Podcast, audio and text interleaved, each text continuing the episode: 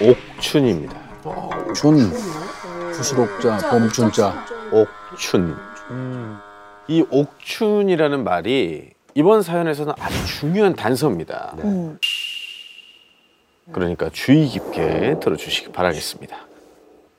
서울에 사는 26 정지용 씨가 한 가지 고민이 있다면서 보내주신 사연이거든요. 지용 씨 얘기를 먼저 들어보시겠습니다. 제가 몇 달 전쯤에 할머니한테 연락을 받았거든요. 전화를 하셔서 하시는 말씀이 성을 저희 본가가 아니라 그 외갓집에 로 바꾸는 게 어떻겠느냐. 어? 성을 바꿔요? 갑자기 왜 그러시느냐고 제가 여쭤봤더니 그 이야기를 해주신 거예요. 처음 그 이야기를 들었을 때는 그냥 찝찝한 것을 넘어서 소름이 돋기까지 했어요. 어, 성을 바꾸라고 성을 궁금하시죠? 자, 때는 1979년 지용 씨의 외할머니가 갓 태어난 외삼촌을 재우다가 깜빡 잠이 들고 말았어요. 정신을 차려보니 시간이 얼마나 흘렀는지 방 안은 어두컴컴했죠. 어머, 아, 저녁밥 안 쳐야 되는데. 어. 외할머니가 불이 나게 자리에서 일어나는데 밖에서 누가 발로 대문을 세게 찬 거예요. 깜짝 놀란 외할머니가 마루로 뛰쳐나갔는데 마당 한가운데 생전 처음 보는 여자가 눈을 내리깔고서는 다소곳하게 서 있는 거예요. 근데 그 행색이 너무 기묘해요. 먼지에 기름에 떡진 머리카락이 허리까지 산발을 했는데 그 머리카락 뒤로 보이는 옷이 너덜너덜 낡고 해져 있는 새빨간 전통 홀레복이에요. 오, 홀레. 네. 할머니가 여자를 향해 물었습니다. 저 누구세요? 무슨 일로? 내리 깔고 있던 여자의 눈이 외할머니를 휙 쳐다보더니 입술을 양옆으로 벌리며 씩 웃어 보이는데 왜 이러는 거야? 입술 사이로 드러난 치아가 온통 새까맣게 썩어서 달아 문드러져 어, 거기에다가 웬 이상한 냄새가 스멀스멀 나는데 응. 쿰쿰하면서 퀴퀴한 썩은 냄새가 진동을 하는 겁니다.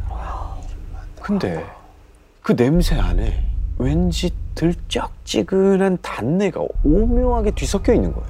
아 이거 또 점점 진해지는 냄새에 고개를 들어보니 슬금슬금 그 여자가 외할머니 쪽으로 다가오고 있었어요. 방 안에 자고 있는 외삼촌이 번뜩 생각난 외할머니는 어딜 들어오려고? 저, 저리 안 나가? 그 순간 여자가 쑥 다가와 외할머니를 밀치더니 집 안으로 훅 들어가 버렸어요. 어머 어머 어머 어머. 바닥에 나동그라진 외할머니가 깜짝 놀라서 허둥지둥 몸을 일으키는데 아 놀래라. 뭐야 이게? 갑자기 이 찢어질 듯한 아기 비명 소리가 터져 나오는 겁니다. 혼비백산한 외할머니가 소리를 지르며 방으로 뛰어들어갔더니 그 여자가 자신의 손으로 아기의 아랫도리를 움켜쥐고서 씨도 없는 놈을 낳았네. 애도 못 낳는 걸 낳았어. 이 충격적인 장면에 눈이 뒤집힌 외할머니 곧바로 여자를 밀치면서 그 손을 떼려고 안간힘을 썼어요.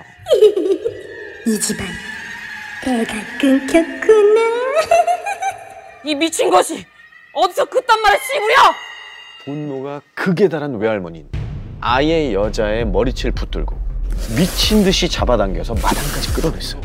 그런데 이 와중에도 여자는 계속 깔깔대며 외할머니를 비웃는 거예요.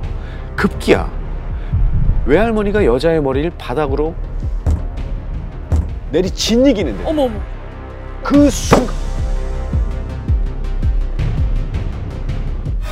정신을 차리고 보니 외할머니는 방 안에 누워 계셨어요. 뭐야? 꿈이야? 꿈이구나. 황급히 옆을 바라보니 외삼촌은 새근새근 평화롭게 잠을 자고 있었고요. 하, 이 모든 게 꿈이었던 겁니다. 다행이다, 다행이네. 그날 밤 퇴근하고 돌아온 외할아버지에게 외할머니가 꿈 얘기를 들려줬어요. 여자의 이가 까맣게 썩어 있었다고 하니까 외할아버지의 표정이 갑자기 싹 굳는 거예요. 여자 관계가 있었나? 이가 다 썩어 있었다고? 예. 그리고 뭔가 들쩍지근한 단내가 났는데. 그 말에 외할아버지가 벌떡 일어나더니 응. 다락방에서 뭔가를 꺼내와가지고 외할머니의 코앞에 쓱 내밀었어요. 뭐, 뭘? 그것은 빨간 옥춘 사탕이었죠. 옥춘 사탕? 옥춘 사탕? 이 냄새였어? 이, 이 옥춘 냄새였냔 말이오. 예. 이 냄새 맞아요. 이 달큰한 냄새. 옥춘 냄새가 맞더란 외할머니 말에 외할아버지가 다급히 장롱문을 열더니 꺼내든 것은 바로 외가 족보였습니다. 외할아버지가 족보를 펼치고선 자신의 이름 위로 계보를 살피는데 외할아버지, 그다음에 외증조 할아버지, 그리고 외고조 할아버지. 그런데 이 외고조 할아버지 옆으로 웬 빗금이 쫙쫙 그어진 이름 하나가 있는 거예요. 어, 이건 지워진 건데. 분명 유씨 부인이었을 거야. 임자 꿈에 나타난 그 여자 말이야. 유씨 부인. 그분은 바로 외고조 할아버지의 전 부인이었어요. 전 부인. 네. 아, 전 부인이면. 조선 시대 말 판서 벼슬을 지낼 정도로 지체 높았던 음. 당시 외가의 유씨 부인이 이 외가의 시집을 오게 됩니다.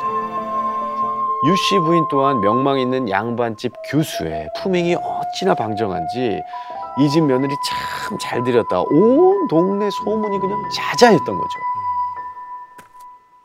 아휴, 어디 귀하신 분이 손에 물을 묻히겠어.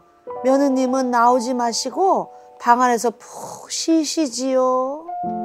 시어머니가 이렇게 유씨 부인에게 집안일 말고 방 안에 가만히 있으라는데 음. 처음엔 시어머니의 배려인 줄 알았죠. 배려하면? 그런데 아닌가? 잠깐 마당에 나와서 바람을 쐬려고 해도 어디 경거망동하냐고 혼을 내고. 그 수준이 점점 감금이나 다름없는 거예요. 어. 그 그런데 집살이 너무 심하게 시키네. 이 유씨 부인에게 일어난 더 이상했던 일은 바로 아무리 기다려도 자신을 찾지 않는 남편이었죠. 어? 남편 어디 갔어? 혼인한 지 몇 달이 지나도록 남편 머리털조차 구경을 못한 거예요.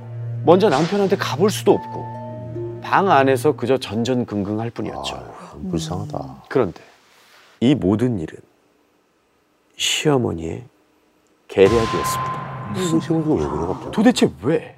왜 시어머니는 이런 일을 벌였을까? 그러니까. 이 시어머니는 이 집에 후처로 들어온 여자였습니다.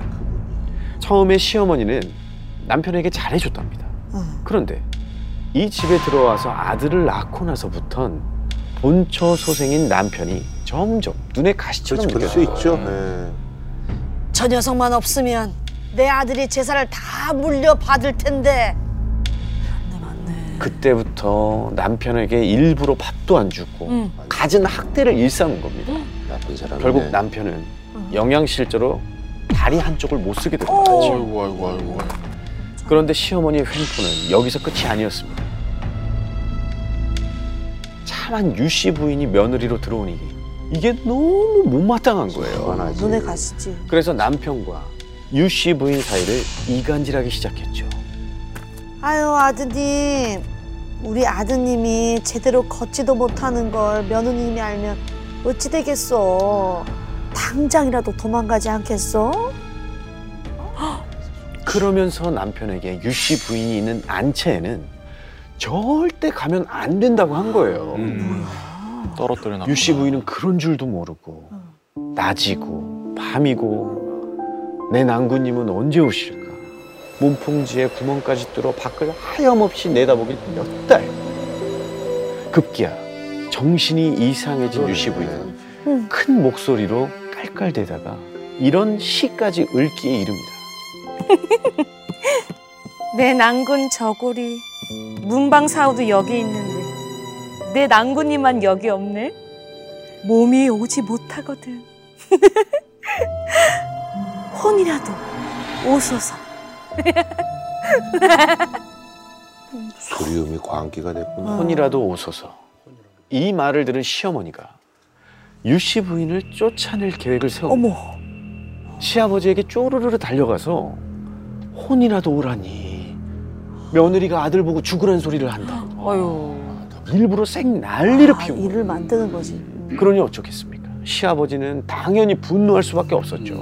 이 모든 게 시어머니의 계략인 줄도 모르고 시아버지는 며느리가 집안 말아먹는다면서 당장 내쫓으라고 명령을. 아유. 아, 소망 맞았구나. 그렇게 마당 밖으로 끌려 나온 유씨 부인. 그런데 유씨 부인의 양볼이 빵빵하게 차오른 게 입 안에 무언가를 한가득 우겨넣은 거예요. 시어머니가 유 씨 부인의 입을 우악스럽게 벌려서 그걸 뱉어내게 했죠. 입 안에서 튀어나온 건 바로 시뻘건 사탕, 옥춘이었어요. 이 유 씨 부인이 반쯤 실성해서 정신 나간 듯이 웃는데 순간 그 자리에 있던 사람들은 경악을 하고 맙니다. 유씨 부인의 입안이 온통 새까만 거예요. 썩었어, 썩었어. 알고 보니 이 방에 갇혀 지내는 동안 온 종일 옥춘을 입에 물고 살았고 그 때문에 이가 다 썩어 문드러졌던 거죠. 그렇게 집 밖으로 쫓겨난 유씨 부인은 친정에서조차 버림받고 온 동네를 떠돌다 호련히 자취를 감췄습니다. 아이고. 유씨 부인의 생사를 아는 이는 아무도 없었죠. 유씨 부인의 이야기를 들은 외할머니 여전히 풀리지 않는 의문이 있었습니다. 잠깐만, 유씨 부인이 왜 하필 내 꿈에 나타났지? 왜 우리 애한테 그랬을까? 그 궁금증의 해답은 먼 훗날 풀리게 됩니다. 어? 뭔데? 이 얘기인 제보자인 지용 씨에게 직접 들어보시죠. 음. 그 우연의 일치인지 모르겠지만 삼촌께서 실제로 분인 진단을 받으셨거든요. 유일한 외아들이시니까 그 외갓집에 제가 완전히 끊기게 된 거죠. 그래서 그 외할머니께서 저한테 성을 바꿔서 외삼촌 대신에 좀 대를 이어주지 않겠냐라고 간곡하게 부탁을 하신 것 같아요. 이 집안의 대가 끊겼다던 그 유 씨 부인의 말 악담이 아니라 사실이었던 거죠. 외할머니는 이 원한에 찬 유씨 부인이 이 집안을 쭉 지켜보다가 그 사실을 알고 기뻐서 자신의 꿈에 찾아온 게 아닐까 생각한다고 합니다.